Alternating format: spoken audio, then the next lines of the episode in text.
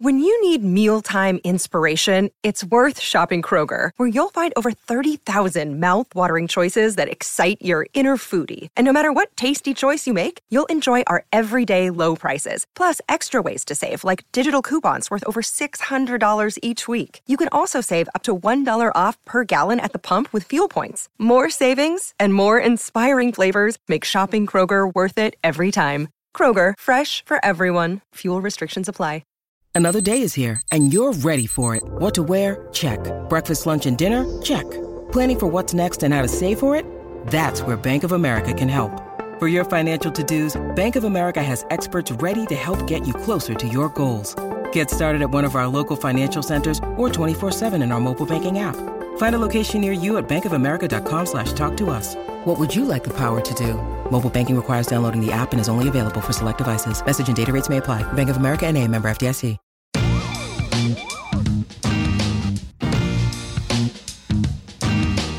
Fresh off the NBA All Star break, going into the second half of the season, or the second third of the season, if you want to call it that. It is February 23rd, the first day of the NBA, going into the second half of the season, as we have some incredible matchups set for Thursday night. I'm proud to be back here on Keeping It 94. First time in a few weeks, as our friend Brian Fritz is on the mend. He went across the country. He's going to end up in Chicago this weekend for a concert. He's been all over the place, but he's back, as am I, on Keeping It 94, courtesy of the basketballnews.com podcast network. Cannot wait to talk about everything coming up here in the association and uh, some new stuff. A lot of new stuff. We didn't really get into the trade deadline. We did that as a team for basketball news on a live stream, but we haven't talked about some of these these newly shaped rosters via the buyout market, via the trade deadline. Uh, we've got some moving pieces parts. We've got some coaching news. Uh, it, there's there's been all sorts of things that have happened over the break, and I'm sure we're going to get into all of them. But first and foremost, most importantly, Brian, how you doing? I'm doing well, and it's great to finally be talking with you again. It's been a little while, like you said, because you know we didn't do the podcast at the trade deadline. We covered it as a site, and then we had the uh, the All Star break, and I was under the weather a little bit, and now we're finally back. We get to talk about hoops. If it feels like it's been forever since we've had meaningful basketball. I mean, normally when you have like the All Star break, it doesn't feel too long, but for whatever reason this time, it, it feels like it's been you know forever since we've had real NBA basketball.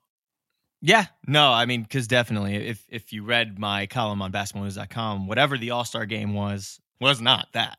And uh, Jaylen Brown even agrees with me on that one. Michael Malone even agrees with me on that one.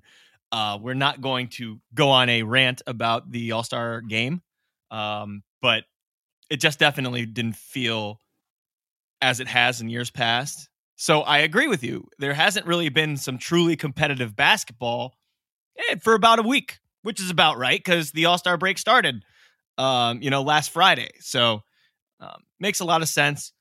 First thing I wanted to get into, uh, there was some news that dropped this morning, um, and really even yesterday when uh, Landry Fields talked about it, Hawks general manager. Uh, Shams Charania reported this morning that uh, Atlanta's begun formal discussions with Quinn Snyder. And uh, just as some background for those who don't know, the Hawks fired coach Nate McMillan uh, a couple days ago. And so uh, this process to begin the search has already started. Uh, names like Ime Udoka are in the mix, Charles Lee. In the interim, Joe Prunty's taken over. But it appears that Quinn Snyder's the, the main target. Landry Fields even mentioned him by name on Wednesday. And the report by Shams this morning pretty much just says, okay, the Hawks are really going after the former Utah Jazz head coach it's amazing to me that we're going through a process again where a team not only got rid of a coach, but normally you wait till the end of the season before you really uh, think about hiring a new coach. Maybe you put some names together, but you don't make a change until you know after the season.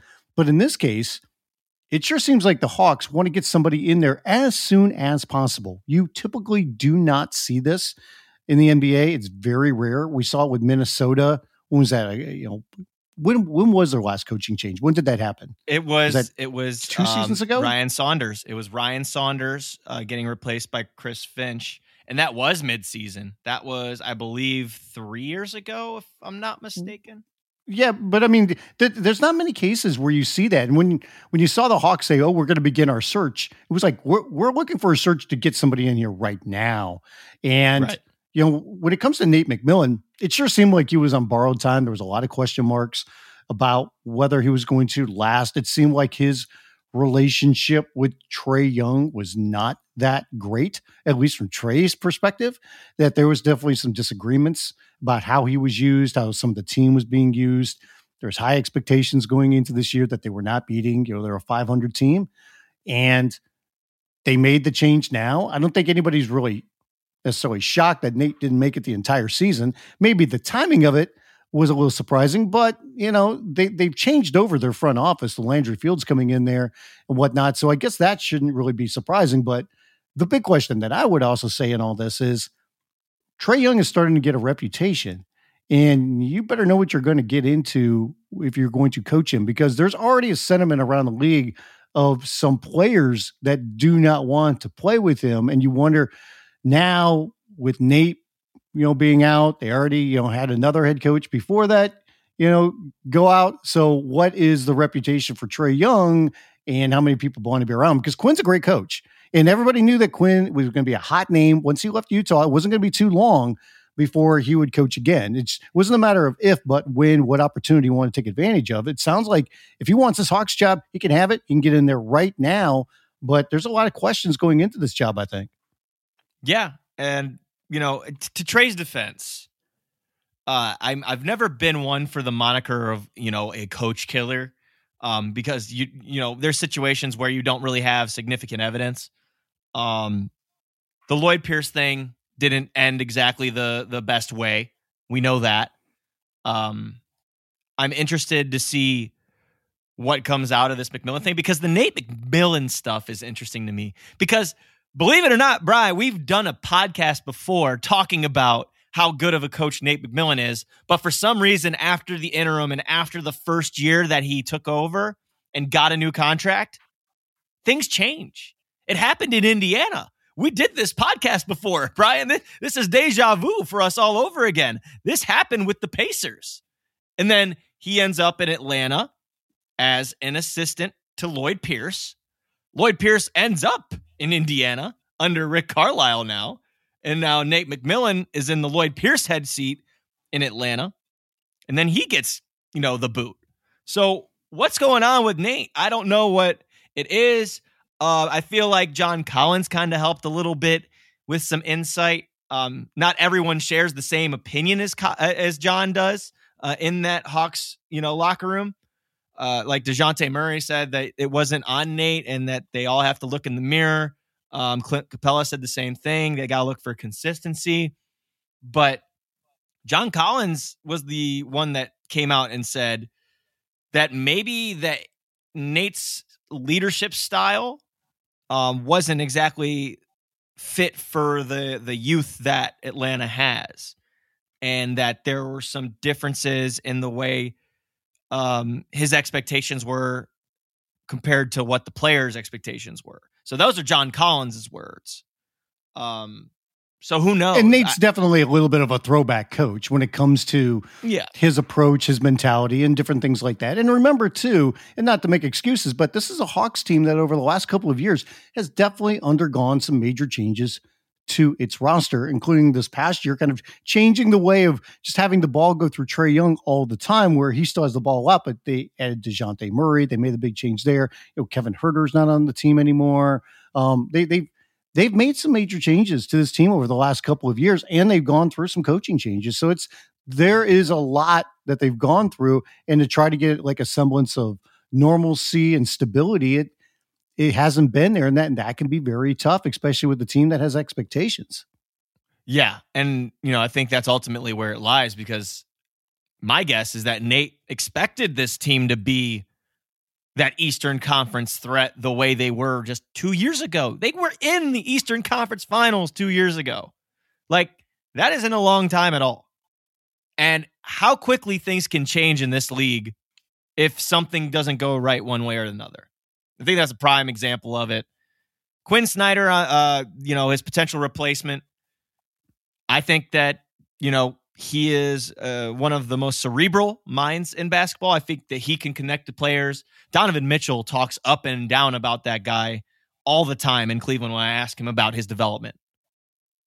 So he's going to be really good for this Atlanta team if he signs the dotted line, if Landry Fields and himself and his camp decide that that's the right fit. But it's just wild to me, man. Like Nate gets, you know, gets gets the hook again after he was able to connect to those players so well at, in the interim, just like he was able to connect to those players so well in Indiana. And then one thing happens and there's just a gradual decline and then he's gone. I, I do. I really want to know what it is. It's such an interesting coaching arc. I, I, I wasn't really aware of what was happening, you know, back early, early when he was coaching the Blazers. But I wonder, you know, if that had a similar effect too. I, I have no idea. But his it's, his coaching career arc is very, very unique. It is. And I think it's one of those situations you have to look at and wonder like, is he one of these guys that when you have, when you make a change and you want a different voice and you want to disrupt some things, you bring in Nate because there's a certain amount of respect that comes to them. He's been in the game for a long time between being a player and being a coach. But it's also one of those things that maybe can be grating on players after a while to where kind of in one ear, out the other. It's it's not something that can be sustained long term with players for whatever reason. I'm not saying that's necessarily it, but it, it feels like the best the, like acting interim head coaches ever. Like that's right, but that's part. the thing. But you wonder, like, is this a message that only works in the short term when you're making a change, but in the long term, it's it's just not lasting. And then now too, you know, they're going to make a coaching change, whether it's Quinn Snyder or Charles Lee, who's been mentioned, the Bucks assistant, or Kenny Atkinson, or even Ime Udoka. This person's going to have to come in there in, you know, with 20, 22 games, 23 games left in the season.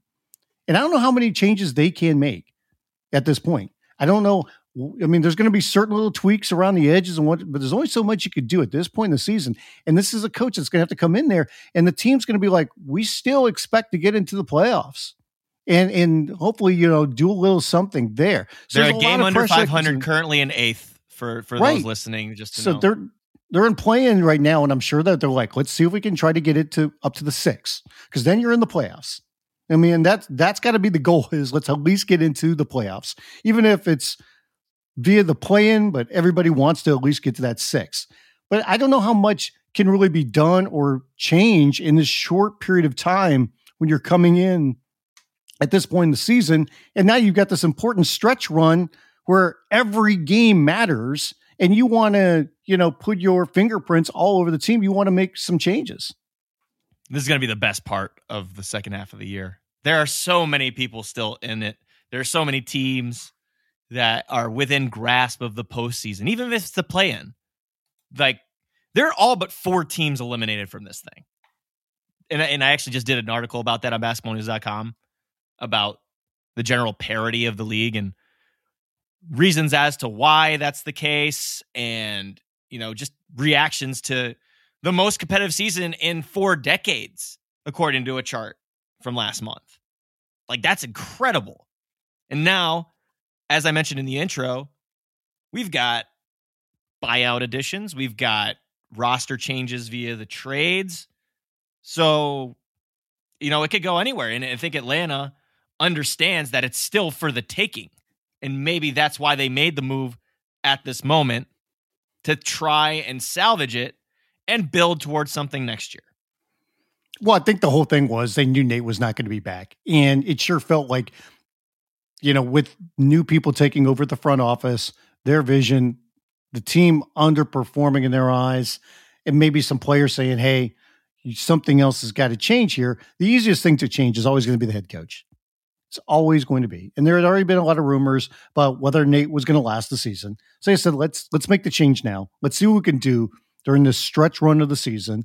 And then you know, we can at least get an idea what this coach wants to do. And we can also have this person in place going into the offseason when it comes to the draft, when it comes to free agency moves, trades, all these different things. And we can all work together and have this in place right now rather than wait longer.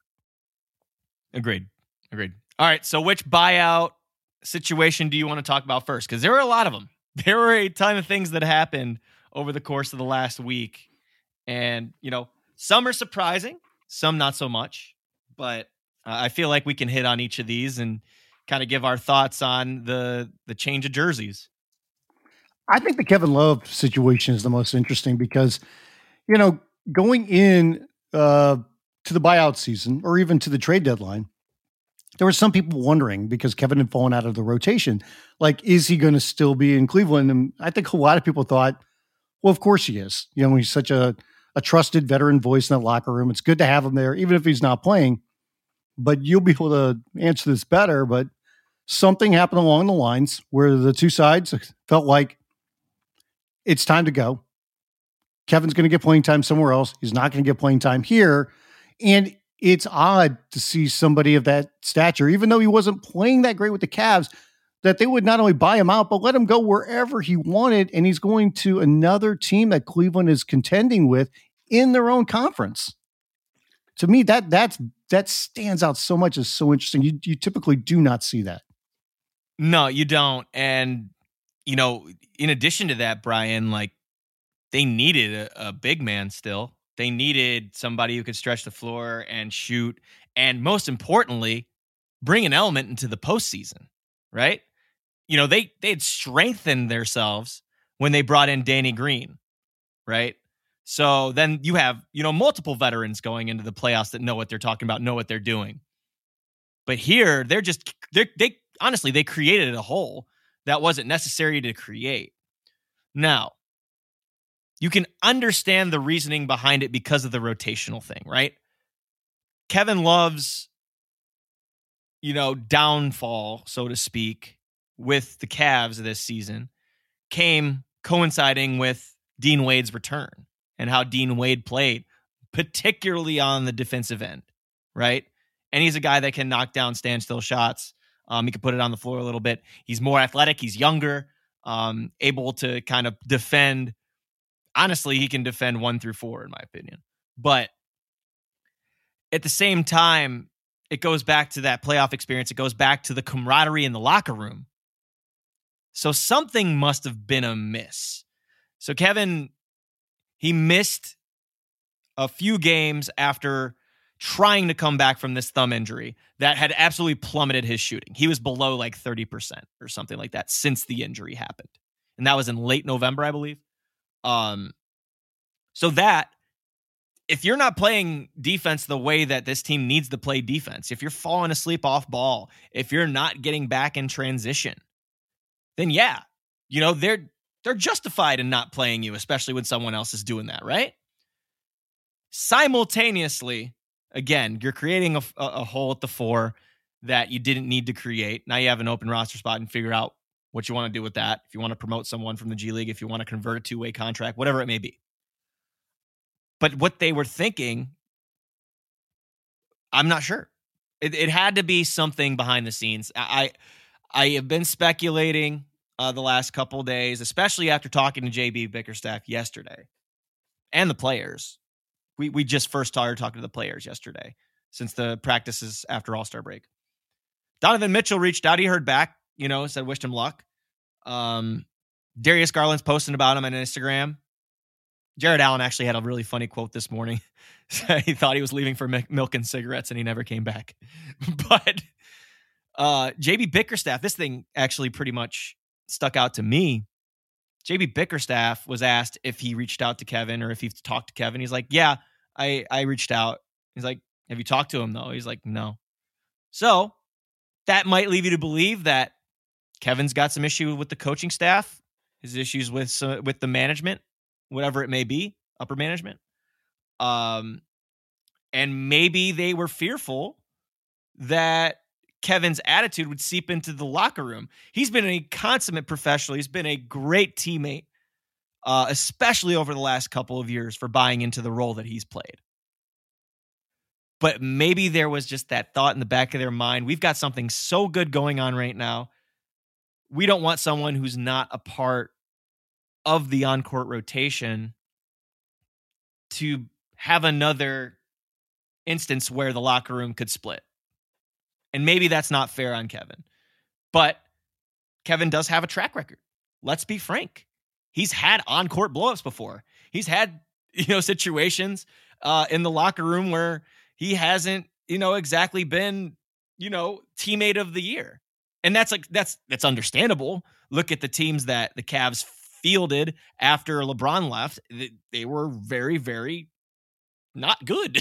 they had two way guys starting. They had 10 day contract guys starting in some of those teams from 2018 to 2020. But he was able to also step to the side, um, you know, for for Collin Sexton, for Darius Garland, for Kevin Porter Jr. at the time. Um, he has a very complicated tenure in Cleveland because he's a champion. He had the biggest stop in in Cavs history against Steph Curry. He's gonna have his jersey retired. It's a really, really, it's an interesting career arc with the Cavs. Uh, if you look at the the stuff as a whole. However, Cavs wanted to do him right because they knew he wasn't going to play. So what they do, they they accepted his terms of a buyout, and who needed him? Miami. Miami needed someone that could shoot, play next to, to Bam, space the floor for him, space the floor for Jimmy. Maybe play backup five here and there if Orlando Robinson isn't doing it. You know, it's a great move for Miami. Now, do I think that Kevin Love is the Kevin Love, the name, that the the stature that he carries? Not from what I've seen this year. However, there's always a way that you can kind of find it again, right? he used the motivation from the Team USA comments by Jerry Colangelo a couple summers ago and had his best season as a Cav since the championship years. He was a six, six man of the year candidate. He was tremendous. This year he started out great, and then he had an unfortunate unfortunate thumb injury, kind of turned everything upside down. Ends up going down to Miami. They need someone who can shoot. They need someone who can rebound for sure because they're 27th in the league in boards. That he's going to get that job done. Whether he makes the shots or not, he's going to play a good role on that team. I'm interested to see what happens in that zone, whether he can play the defense demanded by that zone the way that uh, Miami kind of inputs it. But the Cavs just wanted to do right by him. I think they did it. Was it foolish? Probably. There's a, there's absolutely a chance where Kevin Love can light you up in the postseason and the Cavs are facing the Heat, whether it's a 3 6 matchup or a 4 5 matchup. Hopefully, not a 5 4 matchup. Cavs are trying to hold on to that top four so they have home court in the playoffs. But I just also don't think this version of Kevin Love is the the stature of what they lost. I don't think they were too worried about losing him. I mean, I, it, that being said, it wasn't like they were wanting him to leave but because there was some kind of disconnect, there was something going on, and they knew he had fallen out of the rotation. Like you said, they wanted to do him right, and and that goes a long way when it comes to not only players but also with agents for teams having a reputation around the league. You know, knowing that they will at least do that, and this is a unique situation in that they're letting somebody go that I think a lot of people think could still contribute. It's just we have to see what Kevin Love Miami is getting, like you said, because even if his thumb's feeling better, even if he can hit some shots, even if he can rebound, you know, if he's not playing good enough defense on a Miami team, he's not going to play. It's a minimal risk for Miami because he comes in there and he's just making, you know, a minor amount of money. And if he doesn't work out, they won't play him if it's, you know, or they'll cut him or, or whatever. I mean, it's like I said, it's little risk to them. They needed to find a solution. Kevin Love's available. Let's try it out and that, they've started. That's where it looks know, like for Heat. They've started Caleb Martin, you know, at the, the at the four this entire time, and he's done an you know an admirable job. But like, they just want someone with a little bit more consistency on the the offensive end. Um, again, get some rebounds. That's that's big time. I'm curious though because Kevin's had to change the trajectory of his shot since his thumb injury. I don't know if a lot of people know that. So that's why some of those percentages were down because the thumb injury forced him to change his release. So we'll see if that is back to his regular arc and his regular mechanics. He's going to get you re- rebounds. Like the Heat are going to improve as a rebounding team because of this guy. He is just eh, he's been a monster his entire career on that. Um it's just whether yeah, or not I'm, I'm he can play decent enough defense to offset what he can do on the other end of the court. Or is he right. at least a good enough shooter that will offset some of the defensive issues that And that's expect. why and that's why he lost out in Cleveland and yes. and, and there's the lack of you know the lateral movements were not there falling asleep in the half court getting beat back door you know uh if there's a missed shot not hustling all the way down in the fast break situation to try and help your teammates out that are left out in an island. You know like those situations are where he needs to improve. And uh you know he's done that before. He's going to be motivated. I'm interested to see how it works.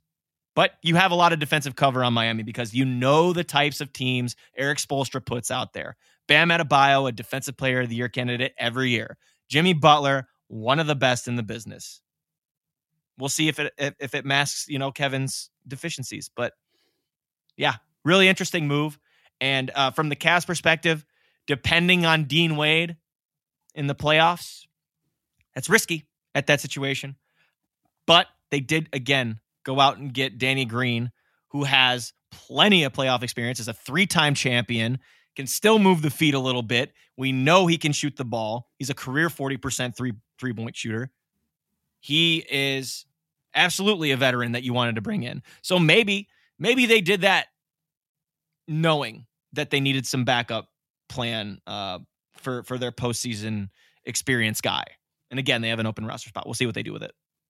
Yeah, and and I think bringing Danny Green in there was definitely a positive move. He was something Memphis did not want to miss out on, but you know they had to move him as part of the trade that they did to get Luke Kennard.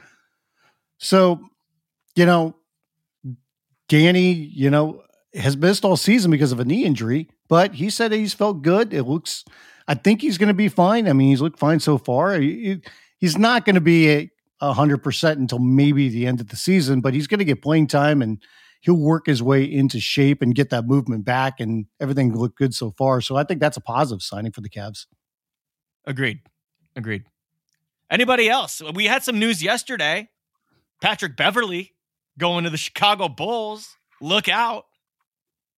What a choice that is because it sounds like he had a choice between the Bulls and the Golden State Warriors. And he went with the Bulls. He wanted to go and home like you want to go home. Well, there was also, I think, an opportunity for more playing time there. And How though? Because they have Ayo. They have. I mean, I know that that he doesn't really play, but they have Goran. Dalen Terry's played a few minutes here the last you know couple games. It's just interesting to me that that was. I can understand from the Bulls' perspective of trying to get a get your ass on the floor and play as hard as you can type of guy.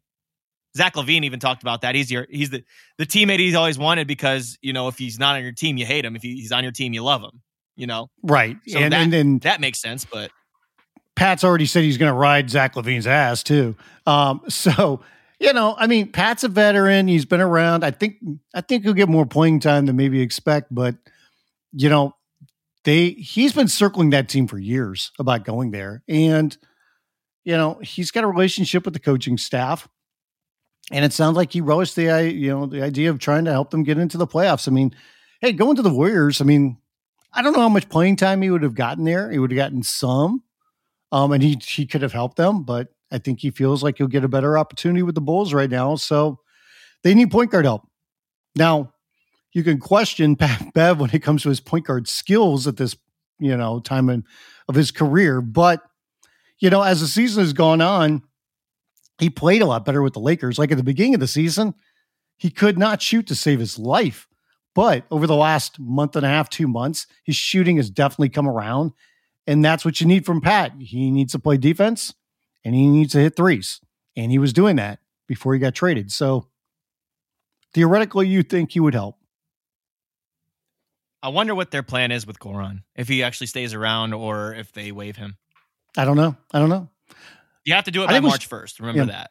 Yes, if you want to be playoff eligible, yeah. So, mm-hmm. um, I think the Clippers are an interesting one with all the moves that they made because sure. look at the moves they made before the trade deadline because they get Mason Plumlee, really good backup center. So we get that.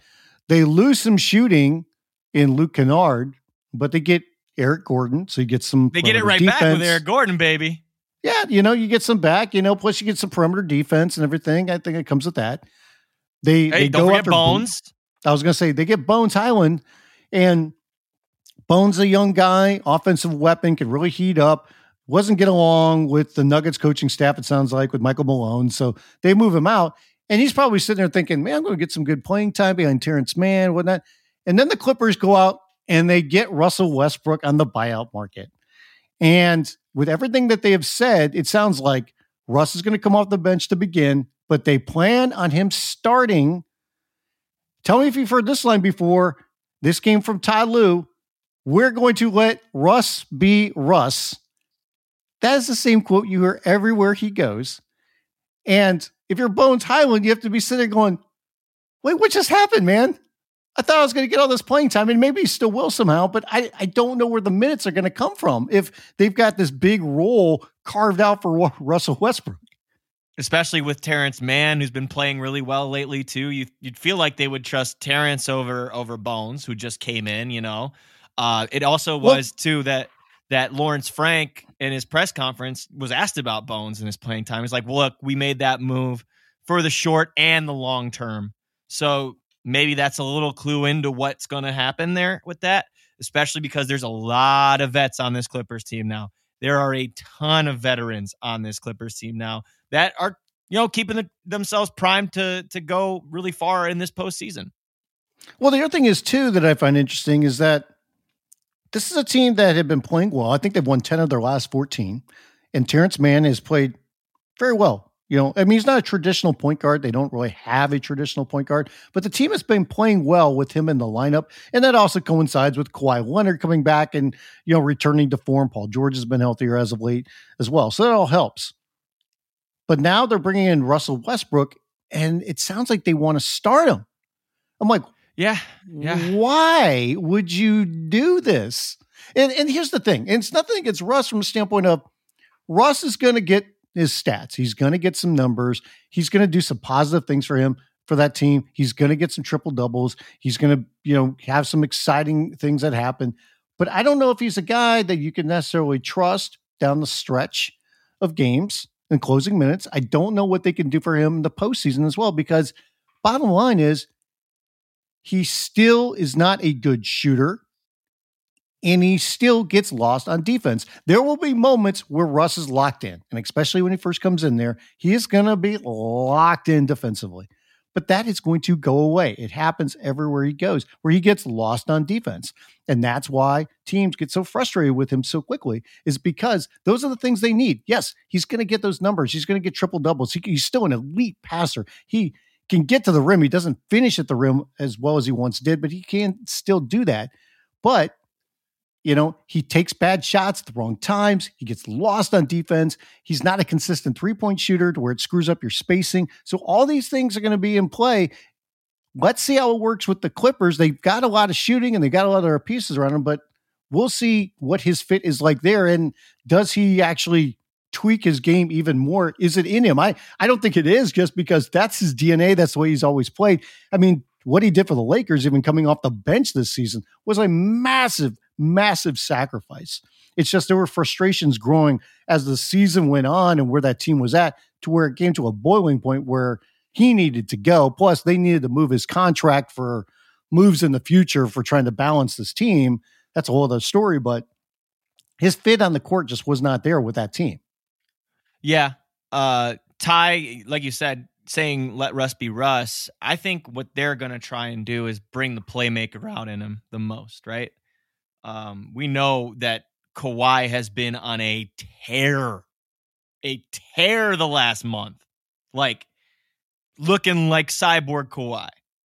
He wasn't having a good game uh, the last one before the All Star break. Whoop de doo. But he otherwise has been on his P's and Q's as a, a penetrator, as a mid range assassin. uh, defensively, just making the most plays. PG, we know his relationship with Russ, right? And they had some good games together in OKC that season.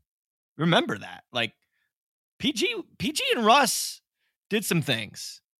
Uh I don't know if you recall the the the Carmelo uh, big 3 portion of it, but PG and Russ, don't forget in those those couple of seasons in OKC, they did some good.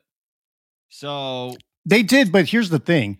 Is there enough shooting around him to offset his lack of shooting? Because you put him on the floor with Zubac, there's two guys that cannot shoot. You put him on the floor with Mason Plumlee, there's Zubac two guys that cannot kinda, shoot. I mean, Zubac kind of has that like body though that like Steven Adams did, and Steven Adams and Russ worked out, right?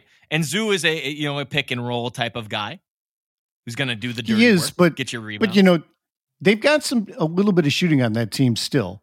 But you know, their best shooter was Luke Kennard. You know, he's gone now. He's in Memphis, so that's yeah, going to be the question. Him with Eric Gordon, right? But like, let's see how this can all fit. Is there enough shooting to offset some of the stuff? Because otherwise, it could script the spacing. Now, with the Lakers, there was no other shooting. That's so was, it really that's exactly my no, that, that was a total mess. that was a total mess. There's more shooting with the Clippers. The funny thing now is the Lakers might have enough shooting where they can handle Russell Westbrook. It's just to get that shooting, 100%. they had to trade Russ.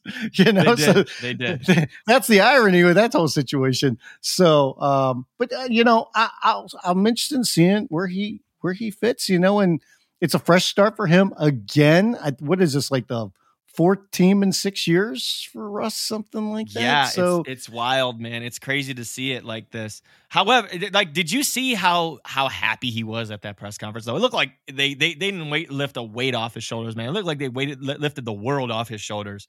The way that he was smiling and geeking and, and just knowing that he didn't have to leave his hometown where his kids are going to school, where his family is, um, be with a different organization, but still be in LA I feel like that means a lot to him. I feel like that's going to help him focus. I feel like he's not going to have, you know, that back of the mind thought of, oh man, I got to pack my stuff up and go somewhere else. He's there still. He's there still. And he's there with a familiar friend in Paul George, which I think, PG, if you listen to the last two weeks since Russ got traded to the Jazz, he's been talking about, oh, I mean, Russ would be great. Oh, we we'd love Russ here. Like multiple times to the media. PG said that, so he got his oh, wish. Yeah. Absolutely, wish. And, like, and and and I will I say think- too. Uh, sorry, I, I will say too. Ty Lue knows how to coach vets. He's probably one of the best vet coaches in the entire NBA. He knows how to connect to these even older guys because he's been in their shoes.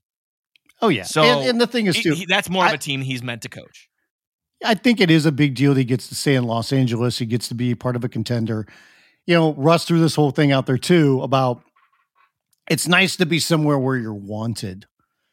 And that can go in a lot of different directions where that is pointed at. Because remember, if you go back to the offseason, even at the end of last season, there was a whole thing about like, did LeBron and AD let Russ be Russ? Did he let you cook? And he was like, ah, you know, he he kind of pushed back on that pretty quick. And, you know, there had to be this whole reconciliation during the offseason between those three players.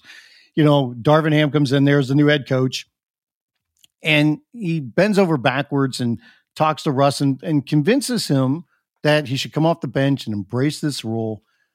But there was problems that were brewing there. You heard more and more stories about Russ. Russ was getting in arguments with the coaching staff. He definitely did with Phil Handy a couple of times, one of the assistants. Undeniable. But then yeah. you, in his last game, he got into a massive argument with Darvin Ham where he was slacking coming off the court. And then apparently, you know, during halftime, they got into it pretty good, you know, before uh, they came back out to the court. So, and those were problems that were just brewing as the season went on because Rusto wasn't happy with the role. He wasn't happy with the team. You know, there was a lot of people, not on the team necessarily, but I think a lot of people like fans and stuff, or or even just people watching the NBA that were pointing fingers at him. So a lot of it was going his way. He could feel it and just a lot of different things that came to a bubbling point, and it was time for him to move on. So he goes someplace where Paul George is talking him up, and you know Marcus Morris is talking him up, Ty Lue is talking him up. It sounded like the front office maybe was a little hesitant, but I think everybody else said, "Hey, we've got this. We can handle him, and he can help us." It's just now we have Yeah. to see how that works on the court. Mm-hmm. No, totally agree there, man. Totally agree. Uh, a couple other moves that have happened. Um, we haven't seen this guy in a little while, and for obvious reasons. But uh, Meyers Leonard is going to end up with the Bucks. Um, I believe I saw that uh, Cody Zeller is also going to end up with the Heat. So um, Yes. there's a couple of big men that have been on the market uh, with new teams. We have, um, you know, Jacque Vaughn getting a much, much deserved multi-year extension with the Nets um, after you know one what he's what he's had to to coach through, what he's had to deal with, and now to have a completely different team. Mikal Bridges, uh, shout out to my guy dropping 45 the other night um, in one of his you know first few games with the Nets. Uh, very cool to see him uh, do that, and you know everyone's really counting on seeing how how high of a you know quote unquote ceiling he might have there. Um, really cool to see that. A uh, couple other things. Uh, Will Barton got waived by the Wizards, so he's on the open market, and Jordan Goodwin, as a result, was converted to a standard contract. The Bulls are shutting down Lonzo for the season, and apparently, this doctor, this diagnosis is something that doctors have never seen before in sports for knee injuries. That's So- never good. That's not a good sign, man. And and it sucks because Lonzo is such a damn good player. He he might not be the, you know, the star, so to speak, that everybody expected him to be, but he is a damn good basketball player who is one of the best on the defensive end that we've seen in his position. Uh, one of the most heady guys uh, pushing the ball up in transition, finding teammates, and someone who redefined and rediscovered his shot. Uh, but these injuries, man, eh, you you just you hate to see it, and you hope that this doesn't cut his career down. Um, even as soon as now, the way that this is, you know, being as debilitating as it is. The scary thing about Lonzo is that even going back to when he was drafted by the Lakers in the few seasons he played there, he dealt with knee problems then. And every time that he had an injury, you know, they would say like it's going to be two weeks before it comes back, and it'll actually be three or four. It would always take longer for him to come back. He'd had issues, nothing like this, but he's had knee issues for you know since the beginning of his career in the NBA, going back to even before then. So it's it's, it's scary, you know, to sit there and talk about doctors can't figure it out. He's got chronic pain, and we don't know what his career is going to look like going forward. Hopefully, he can get back and he can play and play well. But I, you know, it's tough to see where that's going to be at right now. You know, um, and hopefully they can figure it out. But it, it's a scary situation. Yeah, no, no question, man. Uh, and you know, all the best thoughts go out to to Lonzo for that one. But uh, that that's pretty much the biggest you know pieces of news that we've had to this point. Um, you look at the standings, and again, I wrote about this in an article on BasketballNews.com. Everybody's still in it. There are all but four teams that do not have a hope of being in the postseason. Yeah, But uh, which is pretty crazy, to look at. But I mean, mhm. when you look at where everybody is at right now, to me, the spotlight is on one place, and that's in Phoenix because Kevin Mhm. Durant's coming in there. Sounds like he's going to return to the court next Wednesday on the road against Charlotte. And we'll see what the new look Phoenix Suns are going to be like because they have got Kevin Durant, one of the best players in the league, joining that squad. They've given up some depth, obviously. I think some people wonder if they've given up too much depth. I, that look at in it as Terrence Ross, by the way. I thought that was I think nice that's going to help pickup. immensely. Yeah, that's that. I think that's a very, very big pickup for them. And we could sit here and talk about depth, but you know what? You tighten up your rotations when the playoffs come. It's all about winning a championship. And to me, the biggest question on this team isn't chemistry or whatnot. It's can they stay healthy? Can Chris Paul stay Sure. healthy through the postseason? Can Kevin Durant stay healthy in the postseason? Because if they can, to me, they're going to be a terror. They're not the greatest team on defense, obviously, but I, you know, teams are going to have a hell of a time keeping up with them on offense. I have one question. I have one question about this because I, I this is the the moment this trade went down is the first question I had to mind. We know that DeAndre Ayton wanted more touches before the the offseason hit and that was probably part of the discussions in free agency, right? This this uh, this effectively makes him this makes him less than you know the the quote the proverbial Chris Bosh of the big three with LeBron and and Dwyane, right? This, this makes him the fourth in the pecking order because you got CP3, you got Devin Booker, and you got Kevin Durant. Durant's the one that, that it's Durant's team now, no matter how much Book you know is there. It, it, it goes back to the LeBron Dwyane Wade thing, right? But Ayton, I want to see how he buys into this role, especially for the amount of money he's making. Um, he's going to have to really step in, say, I need to get these rebounds. I need to get this defensive stop. I need to make the right basketball play. If I have an open shot, I'm taking it. But that's a huge adjustment for someone in his shoes. And he is still so young. At least by NBA standards, Devin Booker's in like his seventh or eighth year. Chris Paul, we know how, you know, much tread is on those tires. But DeAndre, being you know the the the fringe all star type center, who really made his money in the postseason two years ago, he's gonna have to adjust to this super team expectation and not you know kind of take away from himself and his, you know, wanted production, if that makes sense. Well, I think it can always be tough for a player at this point in his career where he's not just coming into the league and he's not somebody that's been around for a long time, but he is somebody that's been in the league for some years. He's on his first big contract and somebody that's beginning his prime years. And you're asking this guy to sacrifice for the betterment of the team and somebody that was already kind of upset about his previous role. That can be a tough pill to swallow. And I don't know how exactly they approach that. Does Monty have to have a conversation with him? We already know about their relationship could still be a bit frayed. You know, is it, you know, Chris, is it Devin, is it KD? But they have to have a conversation with him about it because they need Ayton to play well, you know, to win.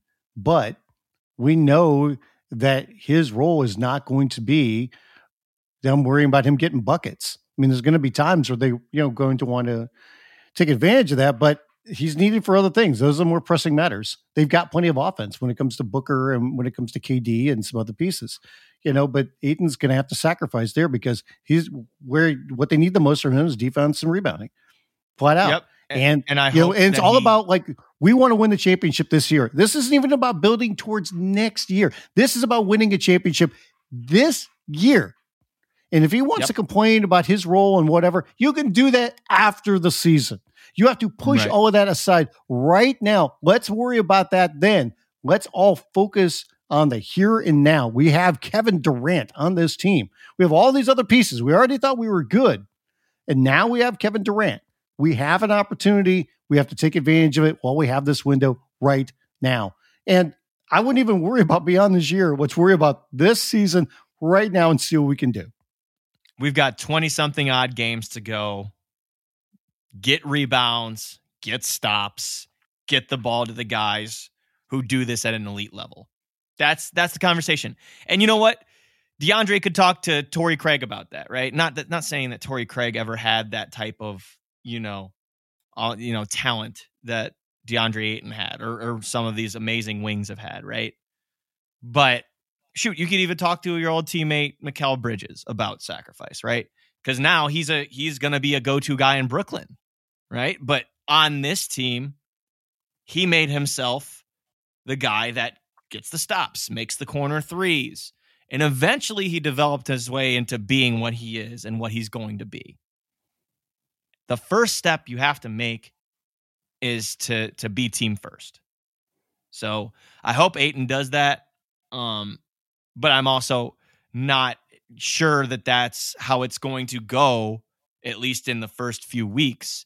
And Brian, I, I might be crazy, man, but I, I don't think a midseason trade like this ever works out for a championship team in the first however many, you know, games they have together.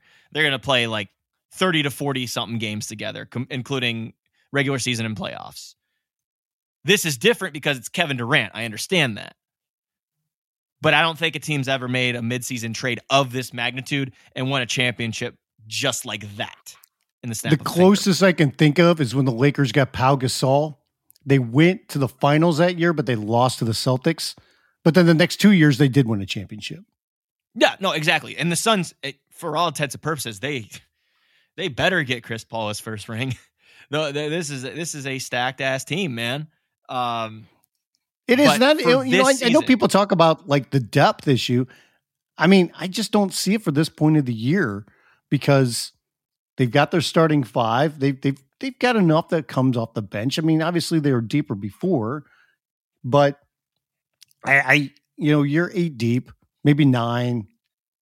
I think they've got enough. And like you said, Terrence Ross coming there, I think is a is a huge addition to get a veteran that can shoot as well as he can and can kind of play that two and three. Hopefully, can play good enough defense, but you need another shooter, and and I think they got him. And I mean, they snaked them and away Josh from Dallas. He's been playing better. Like you know, right. you, you, bring in also with KD, you have TJ Warren, right? So exactly, and that's the other piece too. There. If if TJ can stay healthy, he obviously been playing better, you know, in this comeback season with the Nets. So, you know, I think I think they've got enough parts around it. It's and I'm not worried about the fit other than like we just talked about, like with Ayton, You know, will he do the things that are necessary, you know, to to help this team click and you know perform at its best because they got plenty of shooting, they got plenty of leadership on that team. I, I think they're going to rebound the ball well enough. Defense might be a little bit of a question, but I think they can offset that with the offense that they have. No, hundred percent. I I would have to agree there. I'm just watching. I'm interested in watching the rest of the way. I really yeah. am, and I know that I'm a broken record at this point, and we've been talking about parity all the time. But the reason the parity is important is because, again, nobody is out of this thing, man. Nobody is out of this thing. There could be teams that are currently sitting in the play-in spots, or even outside of the play-in spots. They go on a five-game winning streak. Another team in the playoffs goes on a five-game losing streak. They could be in position for home court that's how tight this stuff is right now. They can't. In the West. The, the, the, only thing with, with those teams right now that is if you get on a winning streak, obviously that can go a long way, but you also need help. That's the other thing too. You need some help from the teams ahead of you, especially the teams like that are in the seven through ten. You need them to lose. Not not like a ton. Seven could enough. be seven you, could be three though in like literally the difference of like two days.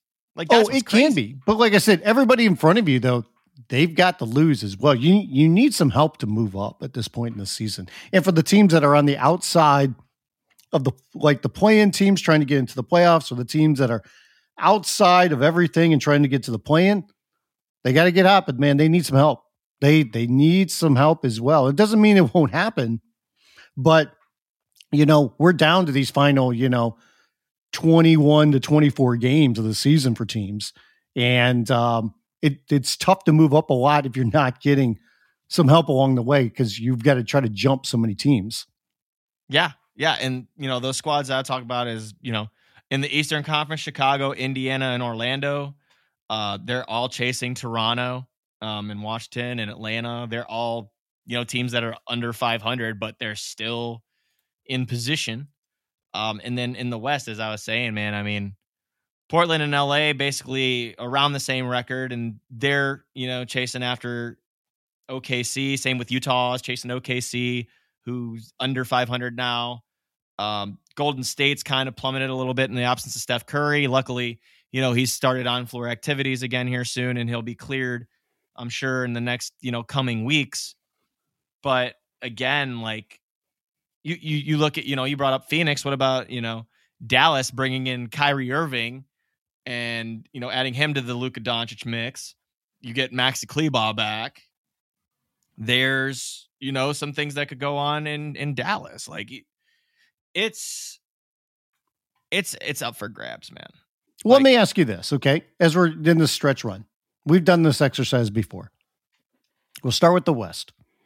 As much parity as there is, which teams do you think could actually make it to the finals? Finals. Denver, Clippers, Suns.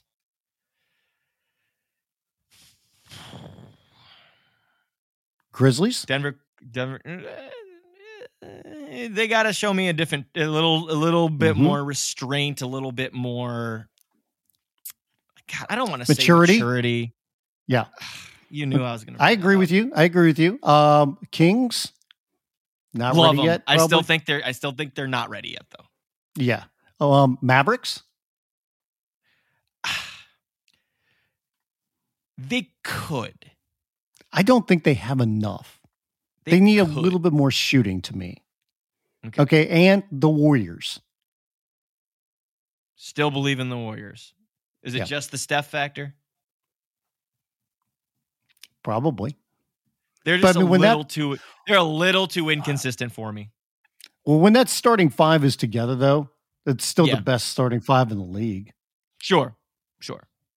So to me, Yeah. Nuggets. They're never out of the question. Like, uh, like, like Yeah. I, So we're talking Nuggets, Clippers, Suns, Warriors. Those four. yeah, and possibly Mavs. Like, they- they'll they'll be the fifth on Yeah. that list. Okay. So in the East, who are the teams you can believe win in? it all? Yeah. Boston, Milwaukee, Philly. Yep. You're not there If with really Cleveland want yet. Yeah. I would agree. Not I yet. think those I don't. I don't think the Cavs are ready yet. yeah. So to me, those are those are the seven teams that we're looking at right now. If- and if And you I mean- wanted an eighth, I would say Miami. Yeah. Well, here's the thing too. When it comes to the East to really look at, there's going to be a team. It's probably going to happen in the second round that expected to get farther and did not. And major things could happen in the offseason because the top is so good in the East that it someone's going to have to lose. I mean, that, not everybody gets to go. Like out of those know, top four, I would pick Cleveland to leave, to lose in the second round, but I wouldn't. I wouldn't expect major changes. Now, if it happened to to Philly or something, then yeah, sure. But I Philly's also the team think, I think to look at. I think. Philly. Philly is Philly. I have all the belief in Philly, and I have had that since the beginning of the season, even when they were stumbling out of the gate. Like, Yeah. even with the uh, James Harden to Houston rumors that are some for some reason going around right now in February, as he's having his best season in the NBA by far in years. I mean, seventy percent chance that he's going to end up back in Houston. Seventy percent. And shout out to my guy Kelly Iko. That's not like a shot at him or anything like that. It's just the the notion talking about Yeah. that right now when he leads the league in assists. He's really taken a step forward uh, as a leader. Um, you know, he's shooting forty five percent from from the field. Um, he's he's really he's really done a good job of, of playing team basketball this year, and it's it's as Oh. refreshed and and ready to go as he's looked in a, in a while. And you know, I, I feel like you know talking about what's next is is kind of disrespectful to what he's doing right now. Well, you want to talk about you know players, you know, making sacrifices for the betterment of the team. Look at what James Harden has done. Look at what Tyrese Maxey's done. I mean, Maxey was a guy in the up. Coaching staff asked him, "Please come off the bench. That's where you're going to fit this team in the best role." That's what he's done. And look But at they're Harden. bringing in Jalen McDaniels off the bench, man. That's a great pickup for them. Lengthy, I think it is too. It- it- wing. it helped them in a lot of ways too, um, money wise as well, because it got them under the the tax. You know, they lost Thybulle, but all he did Yeah. was go to Portland and hit four threes in his first game. You know, it's like, oh, I can't shoot. Watch this. oh, you knew he was you knew he was jacked up for that game. Same with Cam Everybody Reddish. Cam, Red- Cam Reddish wanted to show something too in Portland. I, I don't know. I mean, I, I don't think it was necessarily a defense thing. I mean, every, I think a lot of people get jazzed to play the Lakers, but Portland could not miss that night. I, Well, and I don't think the Lakers are say, playing hey. horrible defense. Portland could not miss. quick plug on that basketballnews.com Nekias Duncan actually looked into that particular game itself and the article was titled luck or lack so make sure to read that if you were tuned into that game too but yeah, no, I mean Philly. I just love the depth that they have. I think that there's a good energy about them. Um, De'Anthony Melton again, a huge pickup. PJ Tucker. Uh, you've gotten some really good minutes from Tobias Harris this year. Uh, there's just a good feeling, I think, right now, man. Um, you know, you bring in he had, he didn't do much with with the Heat, and he wasn't really. Uh, there weren't many fans in Miami's organization of Dwayne this year, to put it lightly, but he's someone that's capable of coming in and giving you 10 minutes, 10 to 12 minutes uh, uh, to give Joel Embiid a, a rest. Um, and you still have, you know, for the small ball, you still have a guy like Montrezl Harrell in that position. Uh, again, off the bench, uh, Georges Niang uh, is just a, a gunner, man, a gunner from deep, and he can knock them down. He can also put it on the floor too when need be. So they've got a good roster, man. And, and again, I could do this for a lot of teams uh, on this side of the ball and on this side of the the conference. Like you could go through Milwaukee. Like I could talk about Joe Ingles up and down if I wanted to, right? Giannis is back, even though he's got the wrist injury. Hopefully that's okay. Brook Lopez playing out of his mind. Jae Crowder just signed up with that team, traded in that deal with Phoenix and Brooklyn, whatever three way deal it was. Like, that's a huge pickup. Boston, very, very minor moves around the edges, but Mike Muscala, a guy who can stretch the floor, get you some boards, move the basketball. Can we talk about Sam Hauser and what he's done the last few games in stepping up for Jaylen Brown, who has had a broken face I don't know if you saw that game the other night against Milwaukee. Boston barely, you know, had any of their guys healthy. They went to Milwaukee and and took that thing in overtime. And man, was you know Hauser uh, again? Like he has had some money shots as of late, and he he's really stepped up for them in a big way there's there's just a lot of competition, man. There's a lot of competition in the East. Out west, again, I'm seeing the Nuggets in Cleveland here on a Thursday night as we record this in the afternoon. Memphis is still good. Sacramento has really good vibes. The Beam team, Clippers, we just talked about them.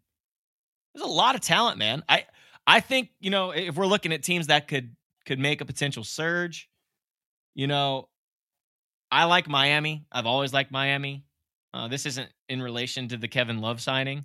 I just think that they're prime because they're going to have some healthy uh, pieces and parts. Um, you know, I, I feel like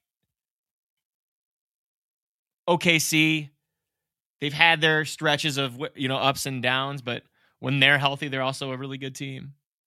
Maybe they get up into that six, seven range. But again, a lot of these teams, man, a lot of these teams are close, close, close, close, bringing it ascending up the ladder. We'll see. I mean, it's it's we got this final stretch, and I think it's going to be a breakneck pace, and be curious to see, you know, which teams can actually fight through some of the stuff, which teams can finally put it together. I mean, the Wizards have been playing better as of late. I think the Raptors have been playing a little bit better as of late. You know, the Pacers have fallen off, the Bulls have fallen off. Um, you know, can the Pelicans survive without Zion? Now that he's still going to be gone for a while longer as he continues to deal with his hamstring injury. Re-aggravated it. Yep. Yep. When are the Warriors? Are they going to be able to put it together? You know, and kind of put to, together a, a, run that we've expected there. I, I, think even Oklahoma City and seeing these, this young cast, you know, behind Shai, how well he's played this year. Can they continue to play as well as they have and actually get into the play-in tournament? You know, because right now they are the 10th seed and they're they're a tough team to play. They really, really are. So I think there's a, there's a lot of stories, especially with the bottom half teams, like who's actually going to get in and who is not going to get in. Hundred percent, man. 100%. Brian, it was a hell of a time catching up with you, my guy. Uh, hopefully, you're feeling better and you're going to enjoy your upcoming trips here, uh, not only this weekend, but also uh, in a couple weeks, as I'll be enjoying my conference tournaments. Good luck to the ladies at Athletes Unlimited. Their season starts today. Uh, a lot of WNBA players over there. Um, got the NBA season resuming. Uh, March Madness is around the corner. I cannot wait. It's my favorite time of year because March is the best month. Got a lot of things going on. But we'll wait for that time to come before I start talking about the month of March. I do it every year on Keeping It 94. So make sure to tune in there.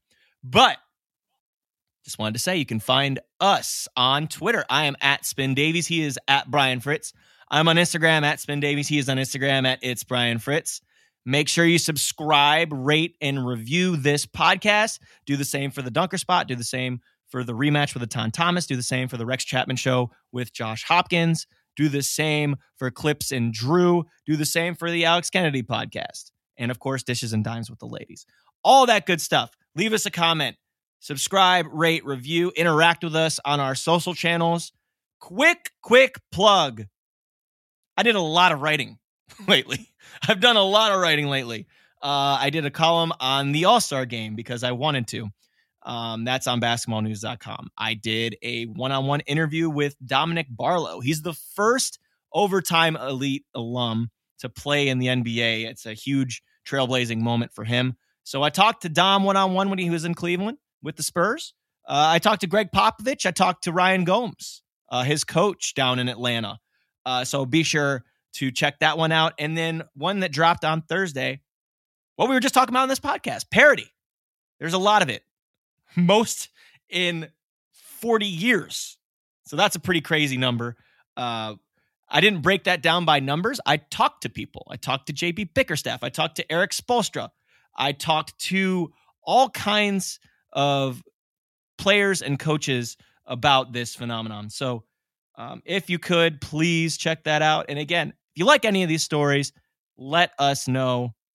Look at the rest of our film breakdowns. We've got a lot of stuff coming on basketballnews.com. Go to our YouTube channel, youtube.com slash basketball news, our, our Instagram, download our app, all of that good stuff. I know it's a very long winded rant, but I wanted to definitely uh, plug our stuff because we have some amazing work and an amazing staff behind it and show all of them love. Very, very please, please, please. So until next podcast, I'll bid you adieu. Everybody enjoy the second half of the season.